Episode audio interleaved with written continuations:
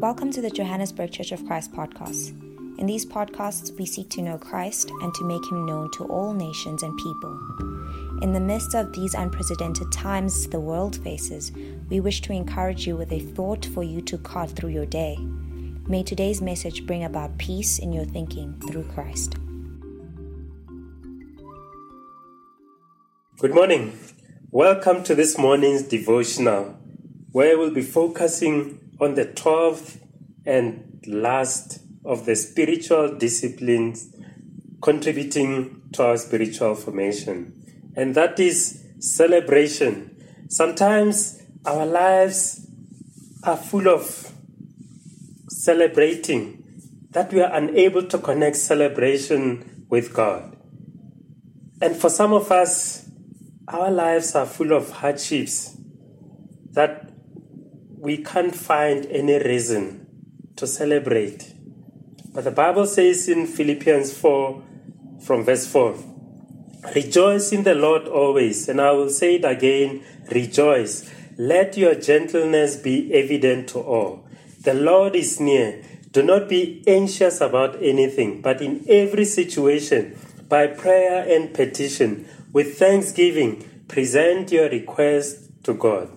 And the peace of God, will tran- which transcends all understanding, will guard your hearts and your minds in Christ Jesus.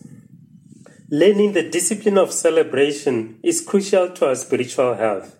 For without joy, we will not be able to persevere in anything we do. The things Paul mentioned one, to not be anxious about anything, and two, to take everything to God and to trust Him to supply all our needs are acts of our will. These are the things that we must deliberately choose to do. And this is why celebration is a spiritual discipline. By focusing our lives on the good things that God has provided and by constantly thanking Him for these things, we will become joyful. So, what is this spiritual discipline of celebration? Celebration is a way of engaging in actions that orient us towards worship, praise, and thanksgiving to God.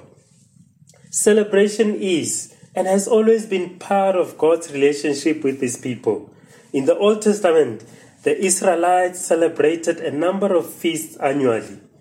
As we read in the book of Leviticus, the Passover, the feast of the unleavened bread, the feast of the first fruits, Pentecost, Feast of Trumpets, Day of Atonement, the Feast of Tabernacles, and there was Jubilee also.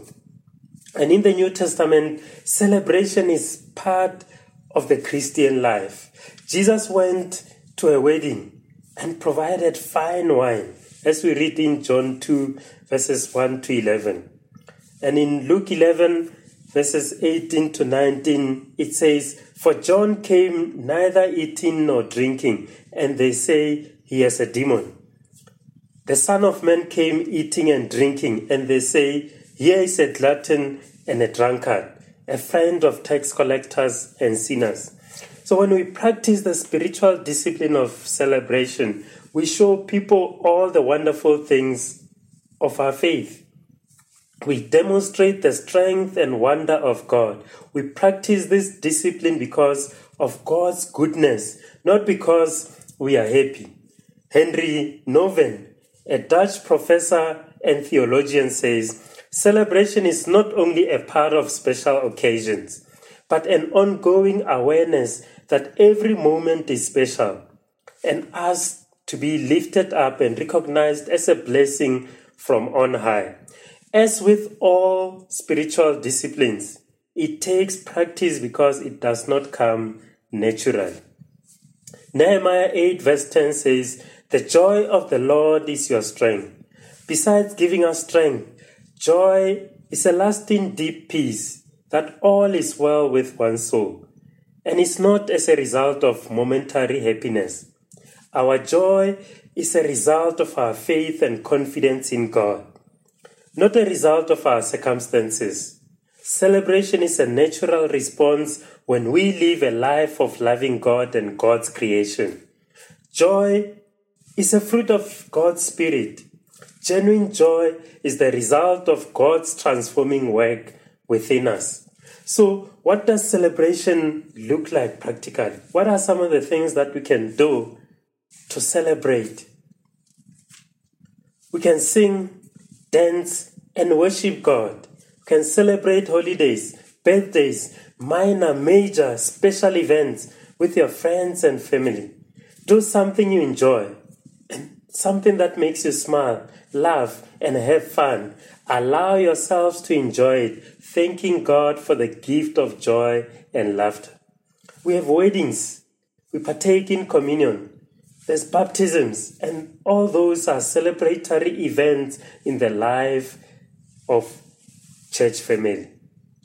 So we need to do things that nurture us and build our relationship with God.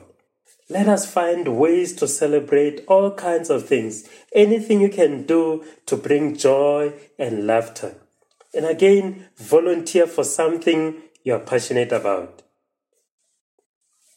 So, to reflect, what is it that God is inviting you to celebrate this morning?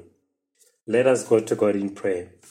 Our Heavenly Father, thank you so much, Father, for this morning and the opportunity to learn about celebration.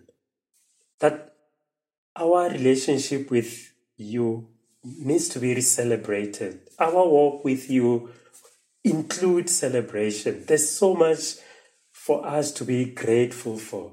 There's so much that through you we can be joyful about. And we're so thankful for making that clearer to us this morning.